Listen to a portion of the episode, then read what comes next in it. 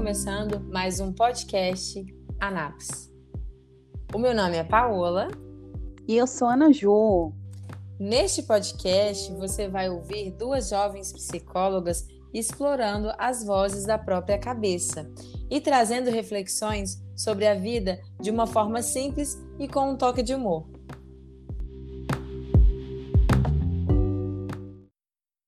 Oi, oi, gente! Começando mais um podcast hoje, como estão todos? Dá oi, Paola! Oi, gente! Nossa, que oi seco! Vamos ver se o nosso convidado barra participante agora, que está intimado a participar de todos os podcasts de agora, João Vitor! Uh! Aqueles, né? Odiaram sua participação, por isso que te chamamos aqui de novo, João. Pois é, fiquei sabendo aí do feedback negativo, né? Agora a gente vai buscar os nomes. Mas de feedback de quem, gente? Eu tô boiando. Nossa, não sabe nem fingir. É, olha o meme. Ah, desculpa, gente. Eu, eu sou um ser humano muito sincero, né? Canceriano de julho é diferente de canceriano de junho. É. Ah, mas aqui é todo mundo de julho, minha filha. Errou feio. Ah, é todo mundo de julho? Meu Deus, é verdade. Esquece. Vamos lá, então, gente. Sim, só para justificar, né? Para quem não, não tá entendendo o que aconteceu aqui, a gente gravou esse episódio um dia depois do episódio de procrastinação parte dois. Então é por isso que não existe um feedback ainda de vocês. Ai, João Vitor, você me delatou! Que horror! É. Mas, enfim, segue o baile. Aquelas, né? Nunca menti para ninguém. Ah, que mal.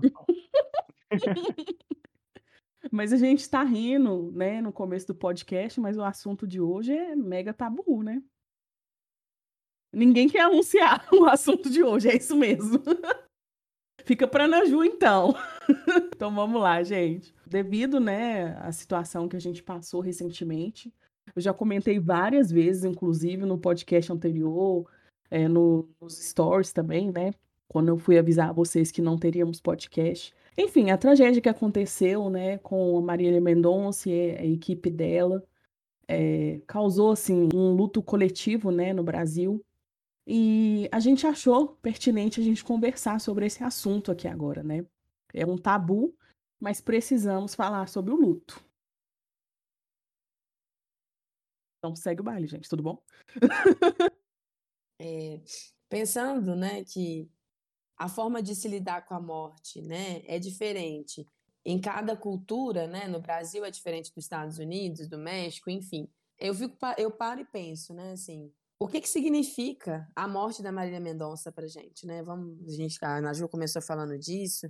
Por que, que foi tão impactante, assim, né, pra tanta gente? É, enfim, pode ser tal, talvez por causa de, é, da idade dela, né? Das reflexões que isso causa, né? Por ter sido uma morte, mais uma vez, relacionada a, a jatinhos, né? Assim, particulares, que são coisas que já aconteceram, não é a primeira vez que isso acontece. E aí eu paro e penso, e uma coisa que me falaram, não foi mais de uma pessoa, por que que mexeu tanto comigo? Parece até que é da minha família. Gente, eu escutei isso muitas vezes. E não foi de, foi de muitas pessoas, assim, de diferentes idades, falando comigo. Por que que eu me senti tão assim? Eu sofri tanto pela morte dela, sendo que não é nenhuma pessoa próxima, né? E, e o porquê disso, gente? O que que vocês, que que vocês entendem? O que que vocês acham que pode, pode ser isso, né? Assim, que causa esse impacto? Talvez seja porque ela é uma figura pública, né? Querendo ou não, ela representava, né, assim, as mulheres em uma determinada posição, né, que é a música, que...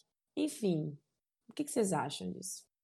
É, Paulo, ouvindo isso que você fala, passa muitas coisas pela minha cabeça, né, eu acho que o luto, ele é, né, assim, primeiramente, inevitável, né, estar vivo e estar em conexão com outras pessoas implica em passar por esse momento, né? Isso pode vir tanto de alguém muito próximo, né? Como nossos pares, nossos parentes, é, mãe, pai, filho, filha, avô, avó, tio, enfim, amigos. E também, né, dessa outra forma como a gente está falando, que é alguém que não necessariamente faz parte do nosso círculo é, de amigos, né, e familiar, mas que nos acompanha de uma outra forma, né? Nos acompanha no caso especialmente da Marília, acompanha é, trazendo momentos de alegria, momentos de celebração. E eu acho que isso faz, faz muito sentido pensar sobre isso, né? Como um, um dos pontos, né, para esse baque geral, essa, essa sensação coletiva de uma grande perda. Perder alguém que a gente tem o costume de relacionar com momentos felizes, momentos de celebração, né, que ainda que não sejam apenas músicas felizes, né, ela tem uma série de, de melodias que não falam sobre a felicidade necessariamente, nos acompanha de uma maneira pessoal. Histórias que se conectam muito com a história de todo mundo. Todo mundo tem alguma coisa com a qual se relacionar, em relação a músicas ou em relação à própria vida pessoal, né?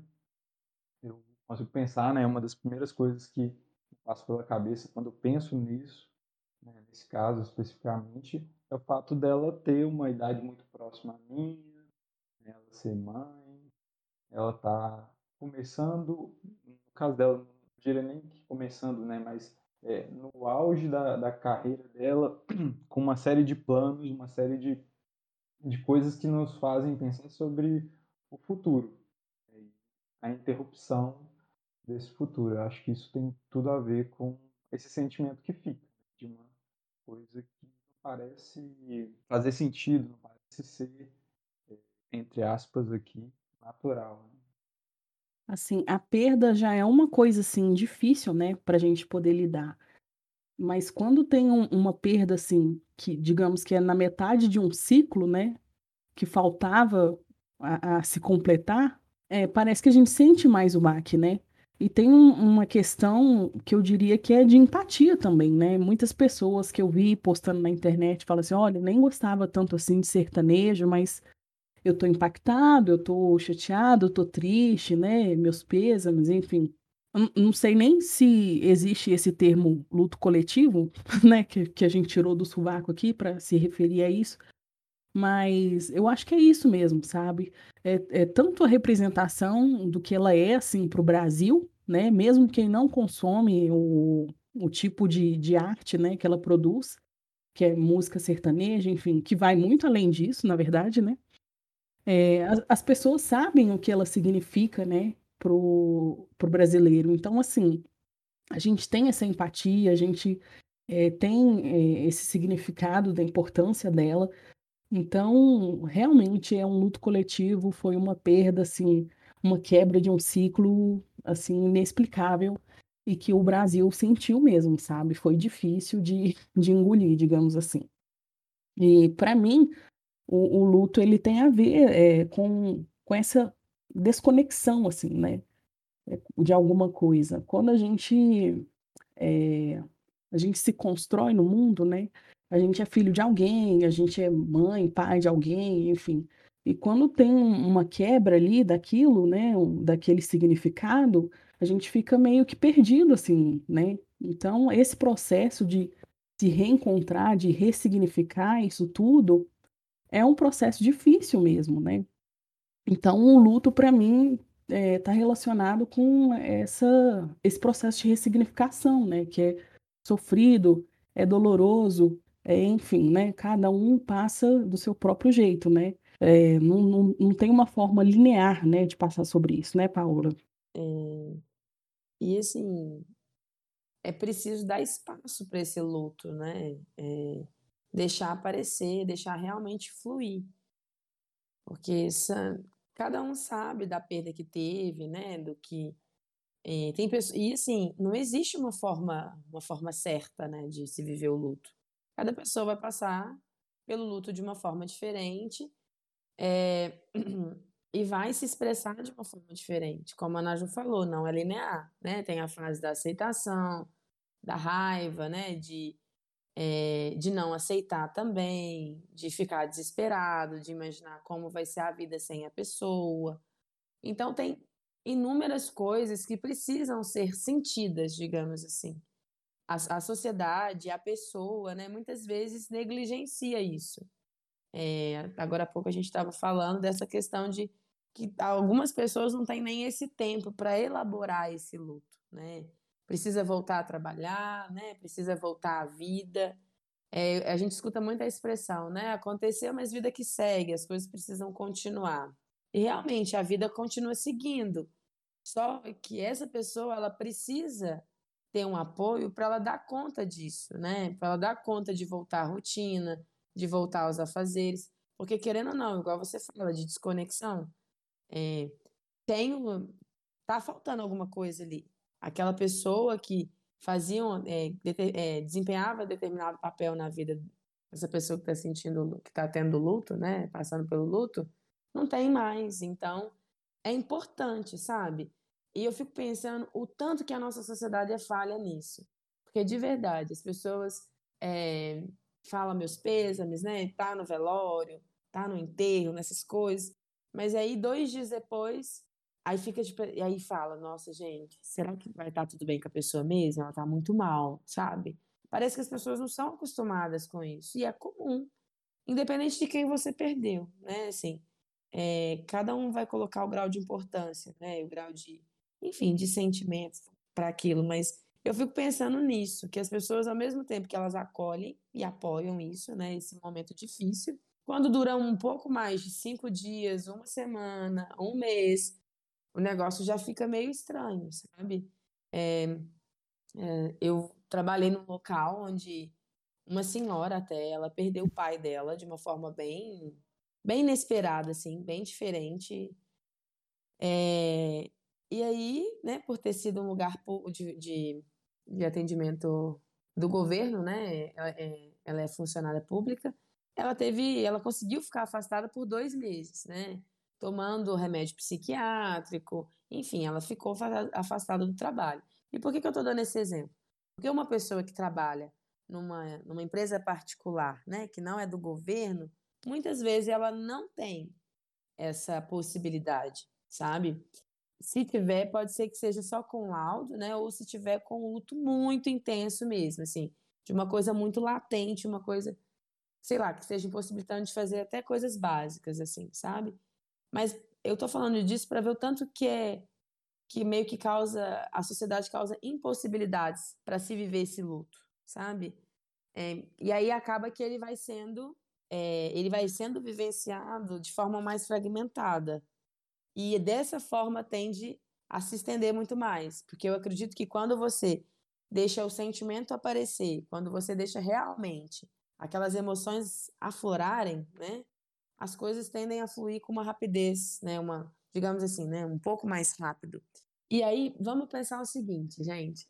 Se, né, pelo, por causa do capitalismo, dessa questão, né, de, de gerar capital, acaba que nos impede de viver esse luto genuinamente, né, assim, concretamente, né? Não é que seja concretamente, mas de uma forma mais intensa, da forma como deveria ser, né? Pensando em cada sujeito, na sua singularidade. Vamos pensar também, eu comecei falando que o luto, a forma de se lidar com a morte é cultural. Por que que eu tô falando isso? Porque assim, nós, mesmo nós sabendo, sabendo, né, que é uma coisa natural, faz parte da vida, né, nós nascemos, nós crescemos, nós morremos, nós sabemos disso. Ainda assim, é um choque, é, é uma coisa que parece que a gente realmente não estava esperando, principalmente quando é Ah, o rompimento de um ciclo que está no meio, como a Naju disse, né? É, normalmente a gente espera mais que pessoas mais velhas, né? Pessoas que, sei lá, gente, mais velha aqui, para mim é depois dos noventa, noventa e cinco, a gente já espera isso. E a própria pessoa também que está nessa idade, ela vai esperar isso. Mas ainda assim, quando acontece de fato, a pessoa tem um choque, né? Chora, né? Assim, é... Enfim, o chorar não é nem o principal aqui, mas causa uma angústia, uma certa angústia, mesmo que seja uma coisa que a gente já saiba que vai acontecer. E aí eu penso que isso é muito cultural, porque, por exemplo, eu não sei se vocês já viram aquele filme é, a mexicano infantil, que muita gente fala dele, de um menininho que... Vivo, a é... vida é uma festa. Isso, isso mesmo. Esse filme retrata a morte de uma forma muito diferente da nossa, né, assim... É como se fosse um momento de celebração mesmo, um momento de, de festa, digamos assim, né? E, e aí eu paro e penso que como que é possível, né? Uma coisa que, se a gente for parar para pensar na nossa cultura, é uma desconexão, né, com esse plano, digamos assim. Você não vai ver mais a pessoa como você via com frequência. Com frequência não, você não vai ver mais a pessoa de jeito nenhum, né? É, mas assim... Olha para você ver como que é diferente, né? E, e outra coisa, se a gente for parar para pensar nos, nos Estados Unidos, né? Como que, para mim, eu, eu nunca fui lá, mas o que eu, que eu já vi em filme, que já vi pessoas falando, é que os velórios de lá são diferentes, né? Assim, tem comida, tem buffet, tem toda uma coisa ornamentada, enfim, é muito... Mas eles não são tão, assim, eles não celebram tanto quanto no México, é, a morte, né? Digamos assim. E a gente... Eu estou falando disso porque é uma construção cultural, né? Assim, e aí tem pessoas que, que julgam a forma do outro de lidar com a morte. A gente viu muito isso também na questão da Marília Mendonça, né? De pessoas julgando é, alguns cantores, a forma como, como agiram naquele momento. E por que julgar se é uma construção? Se a gente está falando de sujeitos singulares, né? Sujeitos que vão ter... o seu próprio jeito de lidar com isso, né? Não, não existe uma fórmula, não existe uma coisa certa ou errada. Cada um vai viver da forma que acha que deve viver aquele luto, né? E assim, é, se é uma construção, por que não aceitar todas as formas de luto? E por que também não co- começar a pensar, se pensar a morte como algo não tão ruim assim, sabe? Parece meio mórbido falar dessa forma, mas não é isso que eu quero dizer. É porque... é uma coisa que faz parte do nosso ciclo. Talvez pensar na morte de uma forma leve, digamos assim, não colocar tanto peso nisso, né? Pensar que, claro, né? Nós vamos até falar sobre isso aqui, que existem estratégias, né? Para a gente lidar melhor com isso, né? Para a gente é, respeitar o processo, mas fazer com que ele seja mais, o mais leve possível. Mas assim, eu me questiono muito, né? A gente teve aulas na faculdade sobre isso. É... sobre o que, que é isso na nossa vida, né? O que, que representa pra gente esse momento, porque é um momento de rompimento, mas é um momento também de muitas reflexões, um momento de... Eu acredito que é importante se agarrar aos momentos bons que se viveu com essa pessoa que partiu, sabe? É... Me lembrar sempre dessas memórias, né? Imaginar, independente da crença, que a pessoa sempre vai olhar pela, pela outra, né? Enfim, tem gente que, que acredita que vira estrelinha. Enfim, você vai se agarrar àquilo que você acredita, né? Na sua crença. Mas é nisso, sabe? E tentando levar a vida, né? Claro que a pessoa não vai ser substituída, é, não vai, não tem nada para substituir, mas tem, é possível continuar vivendo a vida, claro, né? Que cada um com o seu tempo, pensando naquela pessoa, né? Vai chegar um momento em que as lembranças não vão ser tão doídas mais, né? Vai ficar só o que realmente foi bom e os momentos bons, e não a lembrança do velório, do enterro, dessas coisas. Importante pensar, né? Assim, você falou muito dessa questão da cultura e existe uma série de fatores, né? Que acabam influenciando em como que é essa experiência da morte, como que é a experiência do luto, né? Eu consigo, enquanto você ia falando, eu pensei aqui, você falou dos Estados Unidos, eu, eu pensei de como acontecem os enterros no interior, né? Uma parte da minha família mora, né, na roça, e na roça o corpo ele é velado dentro de casa.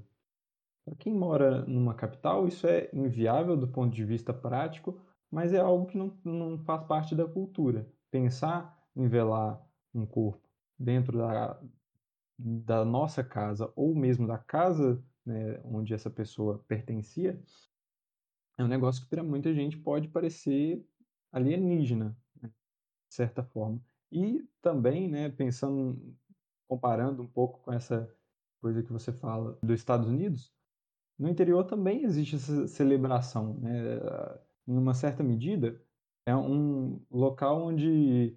É, você vai comer, vai ser um, um, um velório que dura muito mais tempo, né? Um velório que é, o dia inteiro, às vezes mais de um dia, né?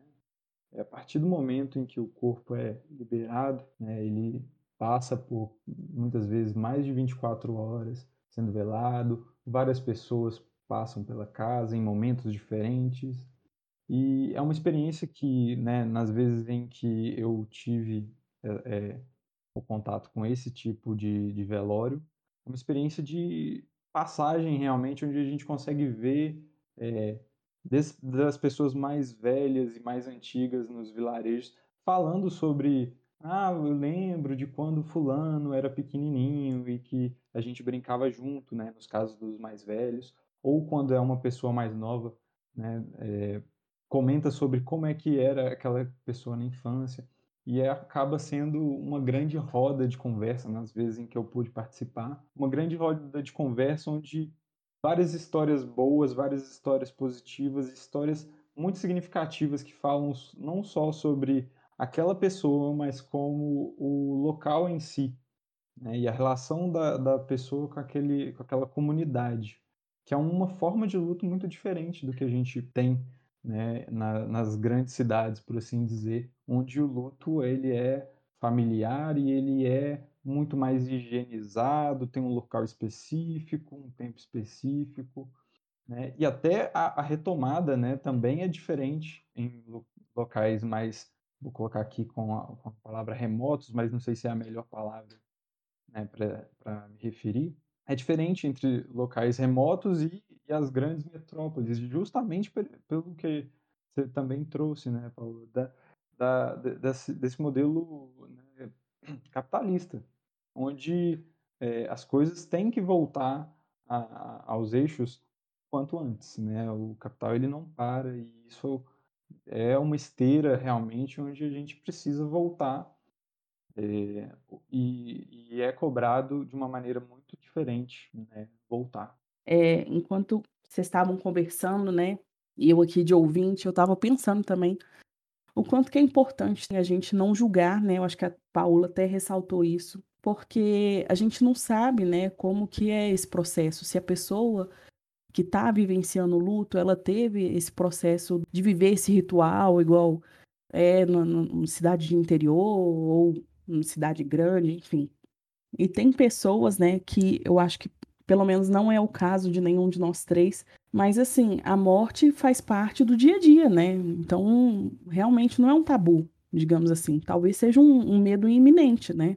Pessoas que vivem em comunidade, enfim, é, elas é, têm uma, uma reflexão, uma visão disso de um ponto de vista completamente diferente, né? É, uma mãe que perdeu o, o filho que nem teve a oportunidade de nascer, sabe? É um luto, é uma vivência completamente diferente. Então, assim, é... a morte, ela tem que ser vivida por cada um do seu jeito, sabe? E se você tá com dificuldade de lidar com ela, né, e de, de validar isso, né, dentro de você, de, enfim, né, de ressignificar essa, essa questão, busque ajuda, sabe? É difícil de lidar com a morte. Assim, é uma perda de, de significado no mundo, é uma perda de... de identidade, às vezes, também, né? Igual eu comentei. Às vezes a gente é, deixa de ser, enfim, deixa de ser a mãe de alguém, deixa de ser a, o primo de alguém, enfim, o filho de alguém. E isso é doloroso, sabe? Então, lidar com isso é muito difícil. Por isso que a gente precisa conversar sobre isso. Não, é... Justamente, é uma coisa que a gente sabe que vai acontecer com todo mundo, mas a gente não se prepara para isso. A gente nunca está preparado para morrer. Então, assim, é, é ao mesmo tempo, é irônico, né? É, a gente sabe que vai acontecer, mas a gente não, não quer. Se pudesse escolher, ninguém queria, né? Todo mundo queria ser imortal. Mas, enfim. E quando você fala, assim, né, que... ninguém se prepara para isso e acaba que a gente começa a viver como se não tivesse fim mesmo, né? Exatamente. Aí é aquela coisa que a gente viu muito em rede social esse, esse, né, essa semana aí que aconteceu isso com a Marília. As pessoas falarem, não deixar as coisas para depois, não deixar as coisas para fazer depois, né? Dizer que ama, perdoar, enfim, essas coisas. Porque realmente... é muito clichê isso, mas realmente a gente não sabe se vai dar tempo de fazer o que a gente quer fazer. A gente não sabe se vai dar tempo de E na festa que a gente programou no sábado, a gente não sabe de nada, né?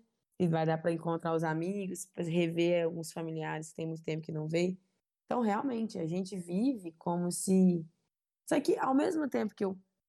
Um, um vídeo que eu vi recente, foi terça-feira, falando que é, é inevitável, né? A morte era inevitável. Às vezes a gente não tá fisicamente com uma pessoa, mas por que não procurá-la, sabe? Por que não dizer que ela é importante? Que mesmo que não tenha tanto contato, né? Mesmo que não esteja próximo, não esteja podendo encontrar ou não consegue encontrar, por que não dizer que essa pessoa foi importante ou que ela é importante na vida? Que fez parte de alguma coisa, né? Dizer que ama. E por que que a gente não demonstra tanto, né? Assim, por que que a gente é engolido pela rotina? E a vida vai passando, as coisas vão acontecendo. Eu estou indo para uma coisa totalmente diferente, mas eu paro e penso que a gente sabe disso. À medida que a gente vai crescendo, a gente tem amizade com pessoas que estão vivendo quase a mesma coisa que a gente. É sempre amigos da faculdade, é sempre pessoas que trabalham com a gente. A gente não, fa- não tende a fazer o exercício de encontrar pessoas, de encontrar pessoas que fizeram parte de outras partes, de outros momentos da vida. Né, não mantém aquela, aquele contato, mesmo que seja virtual. Isso, isso, me, isso me assusta, sabe? Muito. Porque eu, de verdade, eu, eu tenho percebido isso à medida que eu vou ficando mais velha, né? A velha, mas enfim. Quando eu era mais nova, eu me esforçava mais para estar com pessoas que não estavam vivenciando a mesma coisa que eu naquele momento. Hoje eu já não me esforço tanto. Só que isso é ruim. Eu fico pensando, gente, a rotina tá tão pesada, tá me consumindo tanto que eu não dou conta de mandar mensagem. Às vezes eu realmente estou muito cansada, né? Eu não dou conta, eu não quero também. Eu paro, por que tem que ser assim as coisas, né? Ah, é umas reflexões meio loucas. Desculpa aí, gente, vai. Desculpa nada, tem, tem que falar mesmo. Perguntas difíceis também vale a pena de ser respondidas. Exatamente. E ao mesmo tempo, né, eu, eu fico pensando também, é, essa questão, né, Da, da morte da Marília, é, ao mesmo tempo que causa, né, uma comoção muito grande, um luto coletivo, causa um medo também, né? As, as, a gente percebe que a gente não está não tá preparado para isso. Então, a gente leva aquele choque de realidade, né? Tipo, nossa, poderia acontecer comigo. A gente não sabe o, o final da nossa vida, ou o final da vida de quem convive com a gente, mãe, pai, enfim.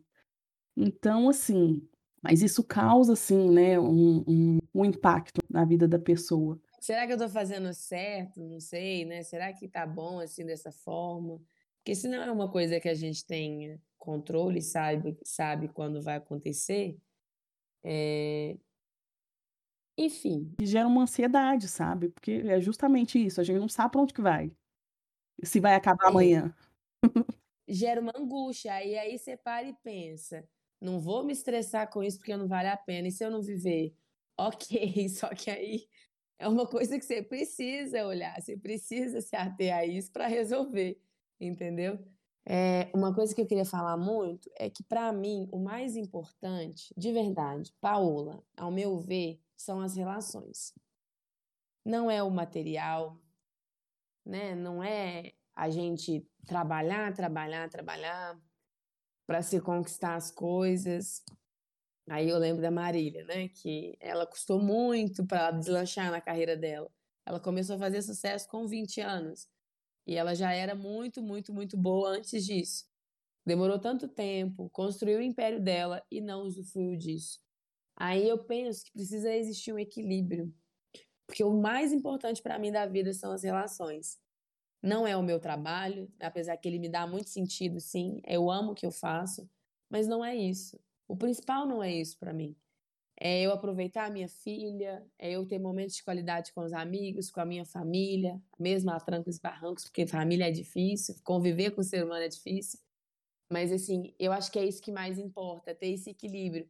Pode-se trabalhar muito, eu escuto muito, principalmente na idade que a gente está. Vocês precisam trabalhar agora, porque vocês têm força, né? Vocês têm... digamos assim, vigor. Estou me sentindo com oitenta anos falando isso, mas vocês têm, né, assim... Enfim, vocês têm energia para isso. Só que eu paro e penso que muitas pessoas antes de nós, né, daí vinte anos atrás, trabalharam demais na juventude e aí estão cheios de doenças hoje, ou não dão conta de usufruir do que conquistou, e eu não quero ser essa pessoa. Eu acredito que precisa existir um equilíbrio. Hoje eu estou com vinte e seis anos, eu quero trabalhar muito, sim, mas eu quero viajar muito também. Na minha idade, com o vigor que eu tenho, que ele não seja só para trabalhar, mas que seja para aproveitar a vida também, com quem eu amo, com as pessoas que são importantes para mim, sabe? Eu tenho pensado muito nisso, gente, porque de verdade, a tendência das pessoas a falarem com a gente, e às vezes até me sinto muito pressionada pela minha família, enfim, é de que eu preciso trabalhar muito agora. E eu não acho que tem que, não é por aí, né? Assim, eu não sei se... E não é só essa questão de não ter tempo também. O excesso de trabalho, ele pode causar muitas coisas. E, enfim, senti vontade de falar isso. Uma coisa que eu fiquei pensando agora, ouvindo a fala de vocês duas, é que a gente está o tempo todo falando sobre como que essas situações, né, nos fazem presentificar, né, e começar a pensar e dar o valor ao que a gente está vivendo no aqui e agora, né? E é, eu acho que uma das grandes lições que a gente pode tirar desse momento, né, que a gente está passando agora, né, na, na data da gravação, mas no geral também é possível, de que é sempre importante a gente conseguir pensar sobre o futuro sem, sem se sentir mal e ansioso. É, é importante que a gente consiga voltar ao passado é, e sentir e viver também as tristezas e as alegrias, mas é essencial que a gente se mantenha conectado ao presente e, e o que a gente pode fazer. A gente não pode mudar o passado, a gente não pode prever o futuro, mas no presente a gente pode se conectar e a gente pode mostrar o quanto que as coisas são importantes pra gente. É uma coisa também que eu pensei, assim, é, também nessa questão do presente, sabe? É a partir do presente que a gente vai gerar memórias boas, sabe? É uma coisa que eu sempre... Eu tô meio chorosa, me julguem. Uma coisa que eu sempre uso, assim, tanto como consolo para mim mesma, como para pessoas também que estão passando por processo de luto, né, que estão próximas a mim, enfim. É essa questão mesmo, né, eu acho que o Paulo comentou mais no começo do podcast, é do, do, das memórias, né, a, as pessoas, elas falecem, tudo bem, a gente vai ter que lidar com isso daqui para frente, mas a gente vai ficar com as lembranças boas, a gente vai ficar com o que a gente viveu, né? A gente está aqui vivo ainda, né? O que que tem para além disso? A gente vai ter que descobrir, mas é uma coisa que a gente, é só vivendo que a gente aprende, sabe? Então é daqui para frente, gente. Então, assim, é... tem essa questão da gente pensar no, no presente, né? Isso aqui, para mim, já é memorável. Estamos gravando podcast aqui, tamo... eu tô meio chorosa. Estamos chorando. João Vitor, pleníssimo, eu e Paola aqui. Eu estou te falecendo, está tudo certo. João Vitor, pleníssimo, eu e Paola aqui, ó. Debulhando em...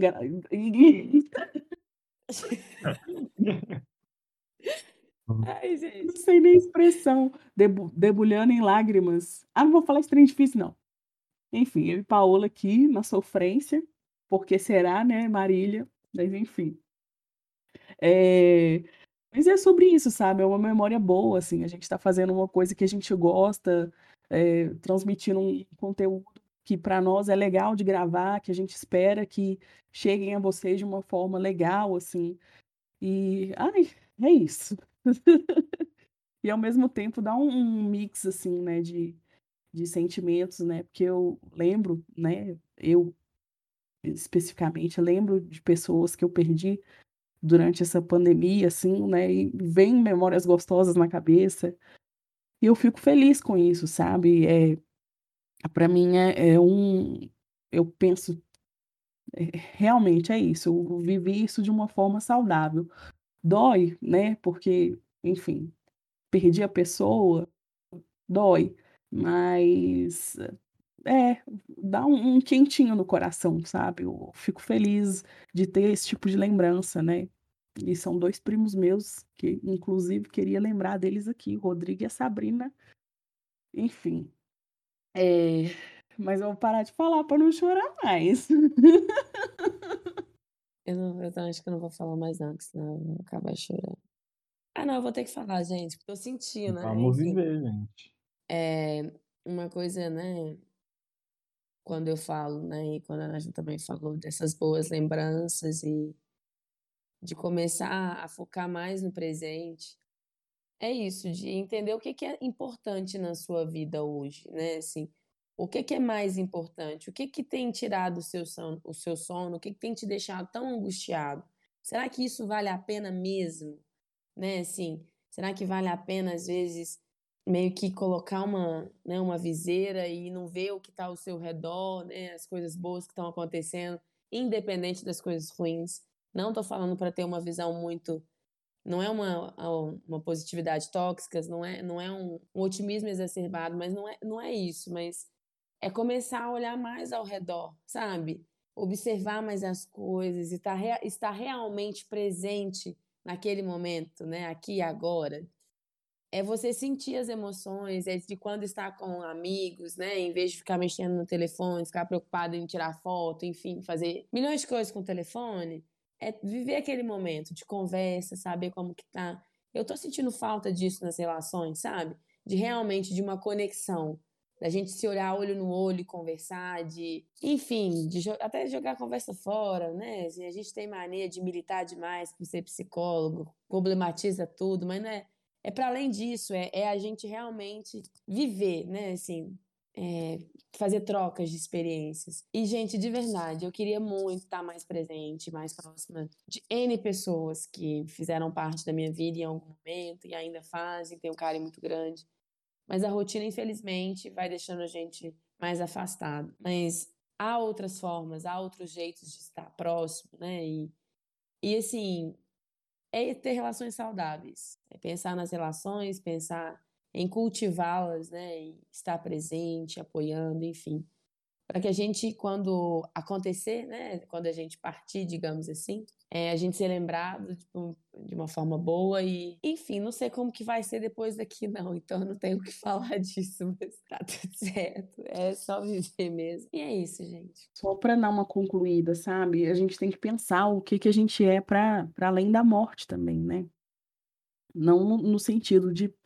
Ok, cada um tem sua crença do que, que é depois que morreu, não é nesse sentido. Mas tá, um, um ente querido seu morreu, o que, que você é além, sei lá, de filho? Você é pai também? Entendeu? No mundo, você é outras coisas também, além daquilo que você deixou de ser. Não sei se ficou muito complexo, mas é pensar mesmo o que, que você é, né? Além daquilo que você deixou de ser, né? Com a morte daquela pessoa. E tentar seguir em frente, sabe? Não é fácil, não é desmerecendo a dor de ninguém, né? Lógico, a gente vai precisar de ajuda, vai, cada um vai precisar do seu tempo, né? E, e isso tem que ser respeitado, tem que ser acolhido, mas pense por esse lado também, sabe, gente? Eu acho que dessa forma a gente consegue ver a luz no fim do túnel, enfim, ver as coisas de uma perspectiva diferente, sabe? Bom, gente, agora eu queria falar um pouquinho, né, daquilo que a gente comentou lá no início, de formas de lidar, né, com, com esse momento, formas de passar por, pelo luto. Eu acredito que é importante a gente poder falar um pouquinho sobre isso, né? Não existe uma fórmula mágica, não existe um jeito certo, né? Assim como ficou muito claro enquanto a gente conversava, é, o luto, ele não é... um luto só, né? Eles são vários, é, vai variar de qual é a proximidade que a gente tem da pessoa, o quanto que a gente se relaciona ou não com essa pessoa, mas não só, né? A forma como, a, como é a morte, enfim, tem uma série de fatores que, que vão fazer uma ou outra coisa ser mais importante. Mas eu vou destacar aqui três coisas que eu acho que de maneira geral, pode ajudar, né, em uma série de casos. É, a primeira que, que eu gostaria de falar é sobre a ansiedade, o pensamento ansioso está relacionado, né, a, ao luto. É muito comum a gente ver, tanto na clínica quanto, né, no, no, nos nossos espaços é, familiares mesmo, né, na vivência do luto, a, aquele pensamento ansioso de não conseguir se pensar é, para além, né, da, da situação presente, né, para além dessa de, de enfrentar essa situação da finitude da vida, né. As pessoas não conseguem no primeiro momento é, pensar como é que vai ser a vida delas sem aquela pessoa tão importante, né, e, e sem aquela relação que era tão benquista. Então, é muito comum os pensamentos, esses pensamentos de, de, de essa dificuldade mesmo de conseguir lidar e de conseguir pensar o que, que é possível ser feito, né? E aí eu vou recomendar a todo mundo que passar por esse tipo de situação um, um, um procedimento muito simples, mas muito eficaz, muito útil, né? Que é da respiração diafragmática. É, existem vários nomes, várias técnicas que levam a mesma, ao mesmo efeito, né? Controlar a nossa respiração é uma das formas mais eficazes que a gente conhece de lidar com a ansiedade, de lidar com o pensamento ansioso, né? Então, eu vou recomendar aqui, de maneira até mais pontual, um aplicativo que chama Breathly, tem, né, tanto para celulares Android quanto iOS. É, que é um aplicativo que lida justamente com isso. Você, você simplesmente dá um play e ele vai te falar quando você precisa puxar o ar, quando você precisa segurar a respiração e quando você precisa soltar. Mas, para além disso, qualquer vídeo é, ou áudio que tenha um ritmo, né, um pouco mais lento, mesmo nós mesmos tentando pensar uma respiração um pouco mais devagar e tentando, né, o tempo todo se focar na respiração e, e tentando fazer isso o máximo de tempo que a gente conseguir, né? É, geralmente nesses aplicativos recomendam cinco minutos pelo menos dessa respiração, mas é uma coisa que a gente vai se treinando, que a gente vai se acostumando e com o tempo, né, a gente vai melhorando essa, essa capacidade de, de se focar na respiração e passar por esses pensamentos ansiosos que, por definição, né, o pensamento ansioso é aquele pensamento que não tem muita ligação com o que de fato está, né, acontecendo. Pensamento super é, rápido e, por isso, a gente acaba tomando alguns atalhos no pensamento e acaba tirando, muitas vezes, conclusões que não são muito realistas. E aí é muito importante a gente conseguir ter alguma forma de lidar com isso. Isso serve para outras situações também, né, João? É, não só para momentos de ansiedade em relação ao luto, mas momentos de ansiedade em geral, né? Para qual você esteja passando. É, eu ia até sugerir para você soletrar o nome do aplicativo, porque os ingleses aqui... Certo, eu vou, eu vou soletrar, mas é, não sei se é possível. Se for possível, a gente também pode deixar o link para fazer o download do aplicativo. Beleza, a gente coloca no, no Spotify Instagram. E no Instagram. Beleza. Também. Hum? A inglesa aí, Instagram. Então, né, repetindo aí o nome do aplicativo, né, é Breathly. Se escreve B R E A T H L Y. Ele é um aplicativo que eu costumo recomendar para os meus clientes, né? Sempre que a gente precisa lidar com ansiedade, é, eu costumo utilizá-lo. Mas, se você pesquisar... Ataque de pânico, ataque de pânico também, pânico, né? Sim. Mas, se, né, pesquisando em qualquer plataforma por respiração, meditação... É, você consegue encontrar esse ou outros aplicativos, né, que podem encaixar melhor e ser uma resposta mais interessante. É, não só, né, para auxiliar nesses momentos assim, que a gente passa por um excesso de alguma coisa, mas como prática diária também é muito legal, assim, quando acorda, antes de dormir, enfim, se você achar interessante, invista nisso. E eu estou falando isso e não estou praticando, tá, gente? Hipócrita mesmo. Mas eu já fiz isso durante um tempo e funcionou muito bem, por isso que eu estou indicando. Então é isso, gente. Beijos e até o próximo podcast. Com essa animação da Paola, uh!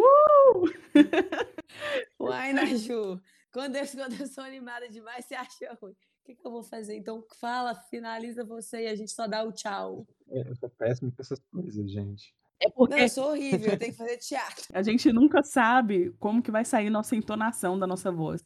Aí a gente tenta fazer de uma forma atuada, nunca dá certo. Então tem que ser natural. Então é isso, gente. Aquela... Que horror! Não, mas o meu natural é, então. Tchau, gente. Beijo. Exatamente, mas eu juro pra vocês que a Paola tá rindo, tá?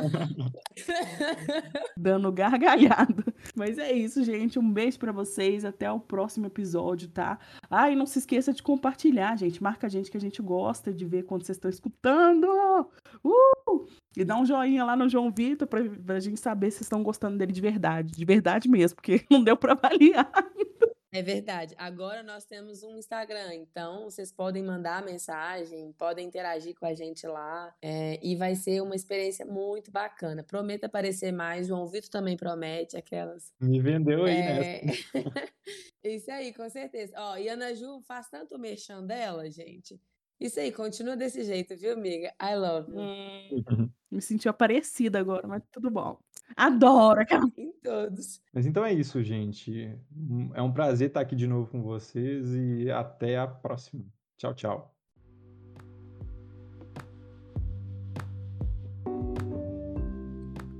Então é isso, pessoal. Esse foi mais um podcast Anápis.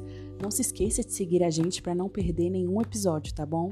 Uma boa semana para você e até a próxima.